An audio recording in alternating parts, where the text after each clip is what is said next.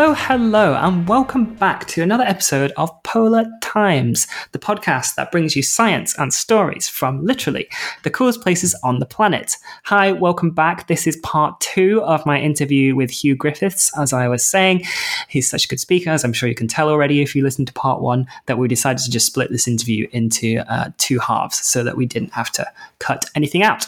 So, yes, so we've heard all about his research in part one. If you're interested in that, go back and listen to it. And in this coming up short episode, we're going to do, uh, he talks about his um, field experiences. He has lots of experience in Antarctica and the Arctic, on ships, all kinds of stuff. Um, talks about his highlights, lowlights, all that jazz. And we also talk about science communication and how important it is to go out into the world and spread the joy of polar science and polar knowledge, but also why, you know, it's not if you're not a very good communicator or that's things like that scare you, then it's not the end of the world. There are ways that um, you can, you know, be a good academic and share your science without having to be, you know, David Attenborough. So yeah, so um, I hope you enjoy. This is uh, part two with Hugh Griffiths.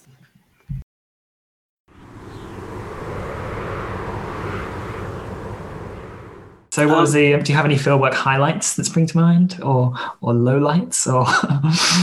um, I think the thing that makes me a bad benthic marine biologist, because I'm supposed to say I don't care about whales and seals and that kind of stuff, is that I've been so lucky on so many of the expeditions I've been on to Antarctica in particular, but also in the Arctic, where I've seen amazing wildlife. Because it's great seeing stuff on the video and catching stuff and bringing it up to the surface and all these things for the benthic part. But when you've got albatrosses following the ship for days, or you've got seals on the beaches, or penguins swimming past the ship, or whales, we had minke whales follow the ship as we're entering the Amundsen Sea, um, where there's this huge barrier of sea ice that you have to break through to get into the Polynya, so the open area of water near Pine Island Bay. And we were followed for three days by don't know, at least 10 minke whales that followed the ship and were jumping. When we went fast enough, they would jump at the bow like dolphins. And these are huge whales, you know, eight or 10 meters long. So they're uh, jumping and playing and enjoying being around us. So that you could go in, have your lunch, come back out, and the whales will still be there. Still so you there. go in and recharge your camera, and then come back out, and the whales are still there. And it's just amazing, just unbelievable. But then there's also these quiet moments. So when I was on Polarstern, the German ship, and in 2019 going to Larsen C or failing to get to Larsen C, when we were stuck in the ice, there were cracks and things in the ice all around us. And you didn't know how many there were until it came to sunset because as the sun got low, everything would go kind of pinkish. And then the whales breathing in these gaps in the ice around us sort of way off into the distance as well. There's spurts of sort of almost like steam coming up into the air would glow pink as the sunlight hit them. And it was the first time you could see them because when there was white background and then strong daylight all day, you wouldn't see those things. So you realize there was, even though it looked like solid ice all around you, there were gaps everywhere and there was wildlife. So occasionally penguins would visit us and things like that. And one day somebody had seen a whale and everybody was all excited and up on the top deck of the ship. And about half an hour went past and everyone started getting cold. And so they all went in. And I was the last one left on the top deck of the ship. And I was just sort of leaning against a railing. I just heard this sort of splashing. And I looked down. And where the ship had kind of made a gap in the ice, a minke whale had just plonked itself to the surface directly below me to have a little breather. Mm-hmm. And so there was me looking down on this whale and nobody else. I'm screaming and shouting, saying, "Anybody else around? Can anybody else see this? This is amazing!" And I'm just there with my camera, taking a picture down the blowhole of a whale, basically. And it stayed there for a couple of minutes, just kind of bobbing up and down with the water, and then just sank away and went. So then we had this kind of daily meeting that we'd have after dinner, where everyone and they'd have photo of the day. Okay. And someone had a picture of something in the distance or whatever. And I'd snuck about 30 pictures of this whale from above into the photo of the day folder. So when they put it up at the end of the thing, I hadn't told anybody what I'd seen. And it was just amazing because I had this moment where it was just me and this whale. And it was, like I say, benthic biologist, this will ruin my reputation of being a whale hugger person or whatever. but it was just this. It's not a connection. The whale probably had no idea I was there, but it was my connection with nature. If seeing something that you see in the distance or you might see quickly, just relaxed in the company of humans, which you don't get wildlife like that anywhere in the world that hasn't been tamed in some way. And this is just a wild animal that's gone up oh, an air hole. This is perfect for me. I don't know what this big blue thing is, the ship, but I'm sure that's fine. I'll just go and take a breath. And yeah, that was a real kind of highlight. And living on a ship isn't an easy thing to do. There are times when you, you know, like, ah, I want to get off here and you can't. Or the last week of any expedition, everybody starts to switch back into thinking about home. So it doesn't matter how long your expedition is, everybody feels a little bit like either sad or gets a bit more selfish or gets a little bit grumpier or a bit more frustrated because they're not home yet. But the things you do when you're down there, the things you see, easily make up for any grumbles you have, or if the food's rubbish that season or whatever. It doesn't matter. You really care more about that. And Kath and I had a similar experience in Greenland when we first arrived at the furthest north station we went to. We'd had awful, awful trouble with transport. We were supposed to get to this Disko Island. Disko Island sounds like a fabulous name for a place. There's no discos on Disko Island. We were supposed to get there, and it took us a day and a bit longer to get there than we thought it would. And we had nobody to help us. We were literally getting ourselves there, and we left in an airport being told, "Yeah, you're hours late." But the boat has stopped and gone now, so you can't get to your island. Oh well, where's the nearest accommodation? Oh, you'll have to sort that out for yourself. So then we had to basically phone a place in Greenland on our mobiles and go, "Have you got a room?" And it was ridiculously expensive and made out of containers. It was like porta cabins, basically. And um, the next day, we went to get on the boat. We got on the boat. The water got too choppy. Had to go back again. They said, "Oh, it won't be sailing till this time. Off you go. Leave your bags here. We'll look after you." We went for a walk. Then we got a phone call saying, "You've missed the boat. It went without you." Not we've got a boat about to leave. It's yeah. like, it's, so then it ended up being nine thirty at night, the day after we were supposed to be there, that I first arrived at this place. Mm. I was so grumpy. I've never wanted to do field work less in my life. Yeah. When I arrived at this station, Kath had been there an hour before me because she was able to catch the boat before, but there's only one space on each boat. So I just went, "You go, go and get your stuff there and get settled."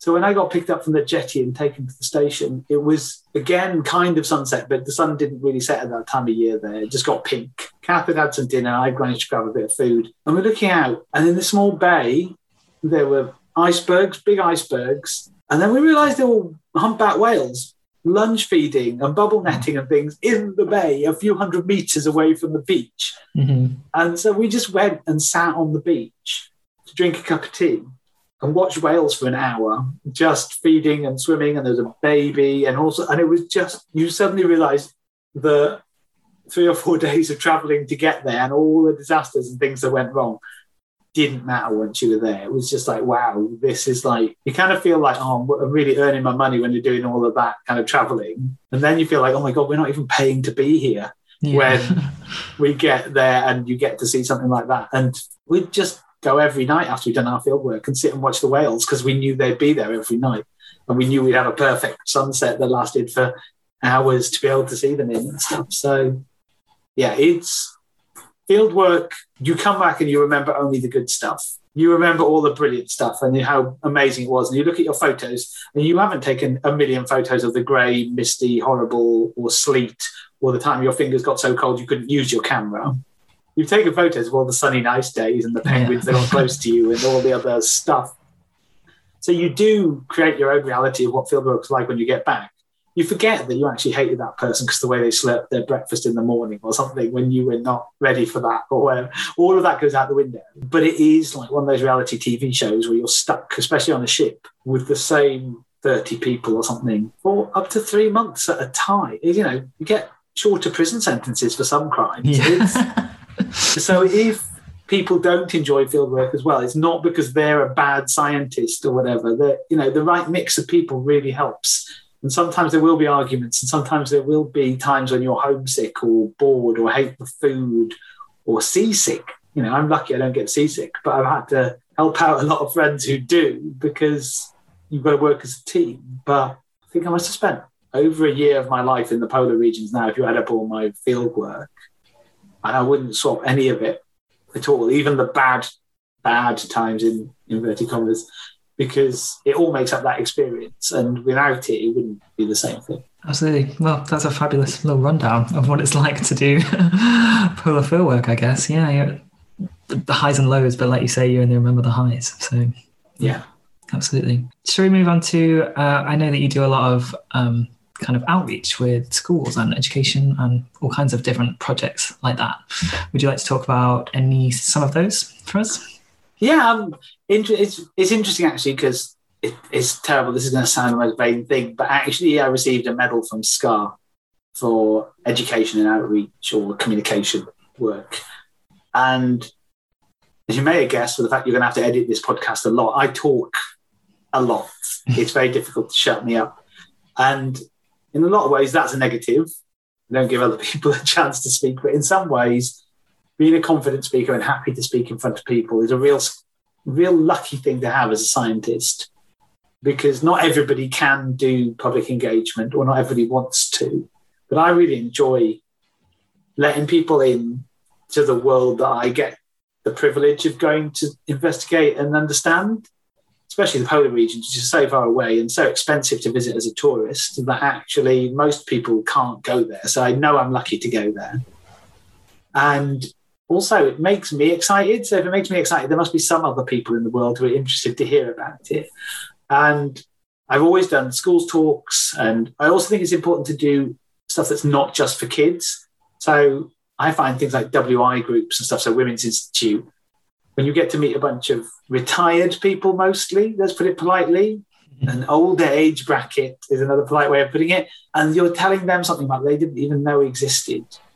That is fabulous because you kind of it's not just about inspiring children. You want the whole of society to understand why the polar regions are important or beautiful or whatever it is the message you're trying to get across. And I also think it's important to go to places where they don't get to hear these kind of things all the time. So Cambridge is full of schools, but they have access to a whole of Cambridge University for guest speakers and British Antarctic Survey and all these other things. So I'm not saying they're spoiled. There are, you know, there's a lot of deprived areas in this city and everything as well. But when my friend, who's a teacher in a school in London, invited me to do an assembly at her school, she's now head teacher, um, it was explained to me by one of the teachers that statistically 0% of the kids in that borough will go to university. And that's why they wanted to bring in people like me who do weird and interesting jobs mm. and do these inspiring assemblies and stuff. And i said well i'll come for the whole well half a day. I'll do stuff in classrooms and stuff as well if you want. And it was brilliant. But talking to kids who don't see this stuff because they don't even watch the tv programs like the david attenborough stuff sure. at home you know maybe something where maybe they can't even afford a TV or whatever, or it's just, and I don't want to patronize those people, but I do want to give them the opportunities that I had to be inspired as a kid by nature and stuff. So, and those schools are amazing to do because you have, it's almost like a pantomime. You show them these animals like a leopard seal with its mouth open or something, and you get like screams and yelps, and then you'll say it eats penguins and they'll boo at it or whatever, and then they'll be cheering when you show them a penguin or a seal or something. And if you tell them that elephant seals will burp and fart at their enemies to scare them off or whatever, then they just think that's hysterical. And it's really nice to be able to see an entire group of kids get super excited about something like that. So that that's cool. Um, but there's other end of it as well. So if you're not a person who likes to stand up on stage, some of the stuff I've done has been advising Blue Planet 2 and um, currently advising Frozen Planet 2 that they're in the production stages of.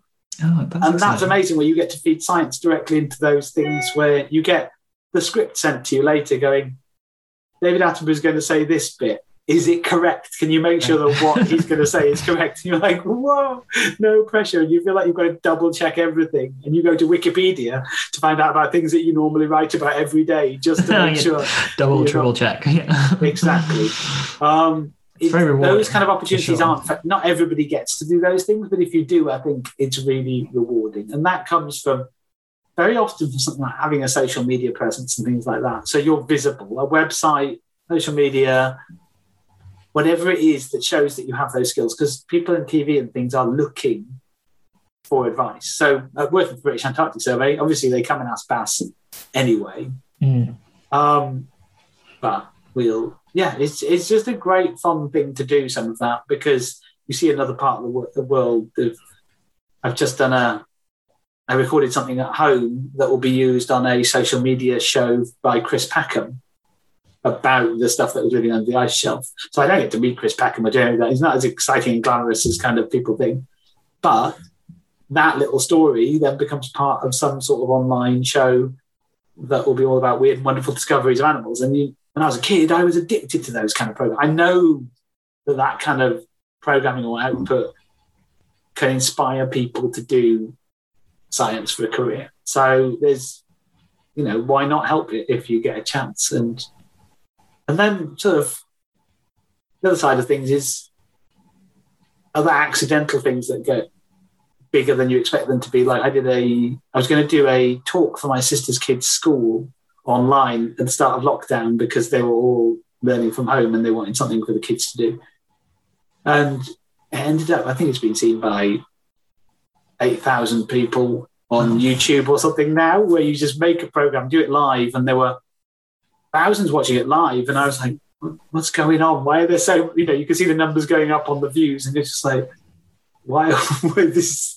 But once you put it out there on social media and a few people pick it up, you don't know what people are going to like. Not every, not everything you do is going to get thousands and thousands of views. You might do something you think is brilliant and it gets 20 views, and you think, why is that one more important than that one? I spent years on the one that got no views or whatever. But it's it's nice to just put your work out there and just have people think it's interesting, which polar science is interesting. And even if you're doing something that's not as easy to sell as penguin research, because everyone loves a penguin, even benthic biologists secretly like penguins.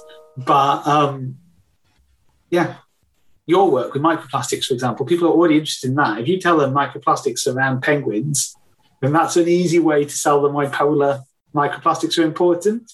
Even if you're not interested in penguins or studying penguins, you, we've all got polar bears, penguins, other things that we can use as the kind of gateway drug to polar research, where we can Sure. get people hooked on the idea that science in the poles is more interesting, even though technically it's the same science. Just don't tell anybody. Uh, Oh, it's more great. interesting because it's got penguins Yeah. nearby. It's penguin adjacent. Penguin Therefore, adjacent. it's like Happy Feet or something like that. And then they all get excited. So I've been lucky enough to go on enough trips. I came back with lots of nice photos and videos, even you know, lots of grey days and stuff. But if you add up enough trips, you get enough sunny days that you can give a nice talk about what you've done as well. So that's always fun to do. Yeah. And would you say that like science communication and doing outreach things, or even just having being really active on social media, is kind of is, is essential too strong a word for like a modern scientist now? Is it like is it a really important I think it's thing really, to do? it's really well, obviously hard. it is, but There are yeah. some people who aren't comfortable doing it, and some oh, people Oh, can yeah. be on a course and learn to present things, obviously. But there are definitely those of us who talk too much should be used. You know, channel our energy like the hyperactive kid in school. Go make them run around a field or something. It's like go away and talk at people for a bit, and then come back and do some science when you're less hmm. annoying or something. this that's that's me. There are people like me who shutting me up is hard. Then there are others who need kind of coaxing into it. And there are some people who don't want to and aren't naturally comfortable in front of a camera or in front of a large audience or whatever. And those people can make amazing discoveries. Mm. What we've got to make sure is that their work is promoted by somebody, whether it's a media department or a colleague who's on the paper with them, who's good at talking or good at writing or whatever it is that's needed, because there are some people who have disabilities, for example, where they might have speech impediments and things. So those people should be heard, but it is harder for them and it's asking them to put themselves out there and in a way that they may not be comfortable. So, as much as I think it's essential for me and how I do my science that we have Twitter or um, Facebook Live events or being interviewed by people and being happy to hear my terrible voice coming through some speakers because I hate hearing myself. And that's the thing. It's like people assume that if you're doing these things, you must love being on Sound of TV. your own voice. Yeah. yeah, exactly. Nothing worse than watching myself on anything or hearing my own voice come over. And when I had to record some bits to the press stuff for the under ice work, it was horrible because I was recording on my own here on my phone. And then every time I made a mistake, I had to start again. Then I had to listen through to it to make sure the sound had been picked up all right before I moved on to the next bit. And it was torture because it was all just me on a screen. But it doesn't mean I can't do these things. It's like I don't really enjoy doing statistics very much. But when you get the results, then it it's a good thing to have done. You know, it's like Yeah, you have it's so communicating isn't for everybody but it doesn't mean your work shouldn't be communicated but i would say that if you don't share information about what you've done in whatever medium you're happy to share it in whether you write a blog or you have your own website or you do something so even people who are a bit shy should try and promote their work in some way because most people are starting to pick things up like oh there's a new paper out i've seen it on twitter rather Sure. than waiting the three months before you get your Google Scholar alert saying new papers in your area or whatever. It's if it's out there and you've seen it and you've read a simple version of it on social media, for example, you know if it's of interest to you straight away, and then you'll go and download the paper. Whereas also people who can't access it, there are a lot of people in the world all over the world that aren't as privileged as Western people who have access to every journal ever. And if your stuff isn't in an open access journal, they know who you are and they can request it through social media and say, Could you send me a copy of your paper? And that you could be reaching people in some of the most extreme parts of the world where you never thought you'd have contacts with before. So it's another good way of meeting people and building collaborations is this kind of literally socially networking, not just using it to argue about what's the best pizza topping or Yeah. who we hate this year, this week out of whatever group that we're hating this week. Using it to build real networks is is amazing, and I really like it when I get followed by someone who doesn't have a million followers or whatever. But I read their little bio, and if this that's really important to me, I'll follow back if there's something in there that makes me go, "Oh, that," or their pinned tweet or something. If it's got a little interesting fact that I never knew before, or something about them that's a bit personal and makes it seem like a real person and not just another robot style account. You know, they're not trying to sell me bitcoins or something. It's somebody saying, I really love, and it'll be, don't tell the worm people I said this, but some people go, oh, yeah, I study worms of Cambodia or something. And it's just like, well, I know nothing about Cambodia and I know nothing about Cambodian worms. Following this person, I might learn something which will make me think differently about something. Whereas if they've just got a, a profile that's just their name, maybe what, and that's it. It's just like, well, I don't know. So I think even if you're a bit shy, put out something that explains what your selling points are, who you are. Because I really love following random people from lots of different things. And so do other people. I've literally had conversations with what would be considered fairly big UK celebrities because they're interested in Antarctica or they're interested in deep sea life or they're interested in something else where they ask you a question or retweeted some stuff and you're like, oh my God, Lorraine Kelly off the television just retweeted some of my stuff Yeah. like she's been on TV since I was a kid, and I had no idea that she cared about Antarctica, and she'd been to South Georgia, and she really wants to go to Greenland, and asked me, you know, have you got any words of advice if I ever visit Greenland? And I said, don't go in mosquito season. You know, Mhm. it's you know, it doesn't change your life if you talk to a celebrity, but it is really funny that you think. I don't know who'll be interested in this. I don't need a Twitter account. Why do I need one? No one's going to be interested.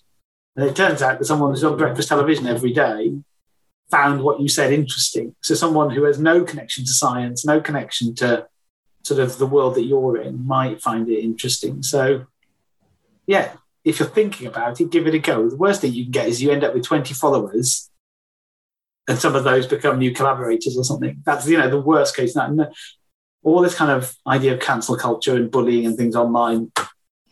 Most science Twitter isn't like that, and it's actually a nice place to be and you can always mute things if you want to or block things so it's not it's not impossible Yeah, yeah, that was one of the first pieces of advice that I got when I started my PhD. Get a Twitter, just real science, and I was quite surprised. But it's it is really good, and I suppose it's really good for, like you say, those people who don't feel comfortable talking in front of crowds or you know saying stuff on YouTube or whatever. So and some people do instagram and do amazing science on Absolutely, yeah. instagram yeah, and other people like there are tens of thousands of people following accounts that talk about ice core drilling on TikTok.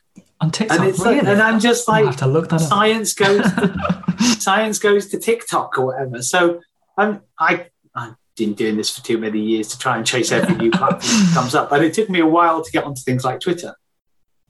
But the reason I pursued Twitter was because I was finding what other people on there scientifically or to do with LGBT stuff and other things like that were saying that were interesting or it was a good source of information. When someone comes too ranty, I'll either mute them or block them, you know. But I'm probably one of those ranty people on other topics where people are muting and blocking me. So I don't feel guilty about that, and neither should they. But just you know, even if what you don't want to do that, but you could write a blog for your university department or your institute about what you do, a day in the life of being me, either on field work or in the lab, or what it's like to be a polar student when there's no other polar people around, or your first trip to a polar conference, that would make quite a good blog. And those kind of networking things will help. They'll raise your profile. Anything that says what you're good at and what you're interested in will help.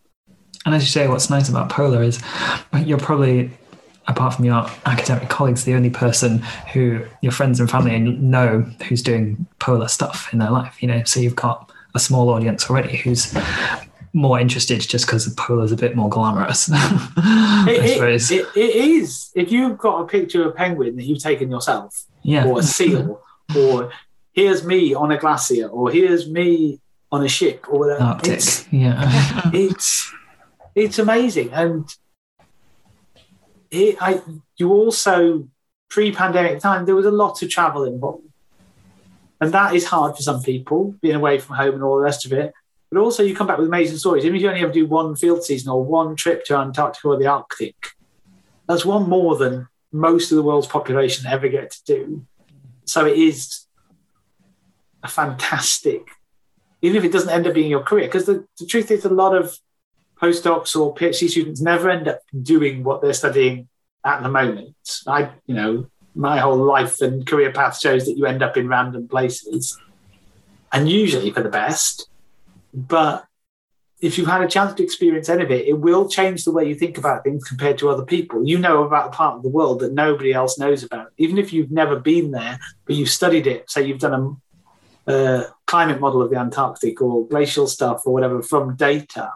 You know about a place that other people don't even think about in their day to day consciousness. So the way you think is changed just by the way you've interacted with polar regions, whether it's for real or virtually. And for me, being able to go to a place where wildlife is less scared of you than cows and sheep are in this country, and being able to just sit on a beach and watch penguins trip over their own feet or whatever, and just think this is the most ridiculous place I've ever been in my life. And I know you've been to South Georgia, and I just think it's a stunning place. It's so beautiful. If you get there on a sunny day, there's nothing in the world like it. But it's that thing of it's not our place. Everywhere else in the world, you know, it's for humans. And it's got signposts. And it's all got pathways, and it's all you know street lights or whatever else. And you go to Antarctica and just you know you're visiting. Mm-hmm. You know that if you were left there alone, that you just, just wouldn't stand a chance. That would be you gone, sort of. And it's a, yeah, so it's a privilege to visit places that are so far away and be so well looked after by the teams who look after us that get us there alive and bring us back alive and feed us and clothe us and transport all our equipment and run the ships and run the stations and all of those things. And all of that is set up so we can do things that we're interested in. Yeah. You know, have a little prod around and look in the much bigger version of that rock pool or whatever. It's kind of, yeah, it's the minute you forget that is when you should stop doing polar science. If you don't feel, wow, you know, I'm lucky to be able to do this stuff, then there's hundreds of people who'd love to take your place. So Absolutely. Yeah. after 20 something years of doing it and having been to the Arctic and the Antarctic multiple times, I can't complain. You know, it's a it's a fabulous way to spend your life, and lockdown helps get a bit of perspective on that as well because you suddenly realise that not being able to travel and not being able to go to these places, you've still got amazing memories. You've got amazing photographs, and you've got the chance to do it again in the future when things have calmed down and changed a bit. So, you know, you got to get a lot of things into perspective compared to how I could have been sat at this computer screen the whole of my career and never done any of those things. So I'm really pleased that I got a chance.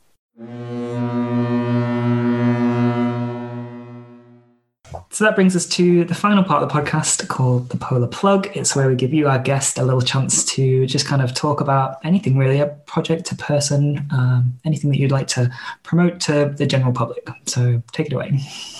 Um, actually, I think a lot of work, the work I do at British Antarctic Survey is to do with equality or equity and diversity and inclusion.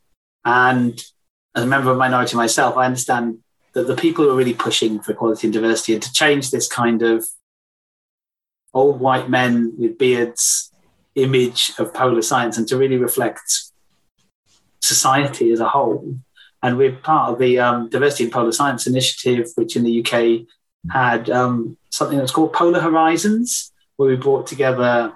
Now it's in the, you know over a hundred students or early career researchers who don't do polar research in to see what day in the life of polar science is like and to find out about the diversity of science that you can do at the poles. Um, and that has been an amazing initiative, and it was really brilliant to help set that up. Um, and that's especially because it covers minority groups of all kinds that are underrepresented. But I'd also like to give a shout out to the, the group that really started all of this kind of initiative within polar science, which is the Women in Polar Science Network, which has been running for seven years now. And there are people like Renuka Badhe and others who started that group. It was an amazing effort in showing that bringing people together and creating a network and celebrating success and showing positives and really promoting each other and being there for each other has has pushed what we think of in terms of polar science in a different direction. So the kind of general public consciousness now, the idea of a woman being working in Antarctica in the public mind has been changed by people like that, actually going out there and putting that message out there that they exist and that there should be more of them and that they're doing an amazing job. So yeah, it's really just to say thank you to those sorts of people who are really pushing the boundaries of polar science and polar research and showing that anybody can work within polar research. You don't have to go to Antarctica if you can't physically get there. You don't have to. You don't have to be big, strong, and tough to work at the poles. You know, you don't. The, the stereotypes existed for a reason back in the day, but there's no reason today why any of those kids in that school in London or anything like that could become the next polar scientist. And I think it's really important to have that message in such a positive way. So, Women in Polar Science is a really good example of that. Okay, fabulous. That is an absolutely excellent message and one we're keen to promote here on Polar Times. And we will link all of those things you say, Polar Horizons, Women in Polar Science, we'll put them in the bio of this episode so people can easily find Brilliant. information like that. Okay, excellent. That brings us sadly to the end of another episode of Polar Times. Thank you, everyone who's listening, for coming back. And if you have any questions that you'd like to ask us or ask any polar scientist, then you can email us. We have a Gmail. It is these are polar times at gmail.com. Once again, that email is these are polar times at gmail.com. Or you could also tweet APECS. Uh, their Twitter is at polar underscore research. And all that's left for me to do is to thank my guest, Hugh Griffiths. Thank you so much for joining me today. Thank you.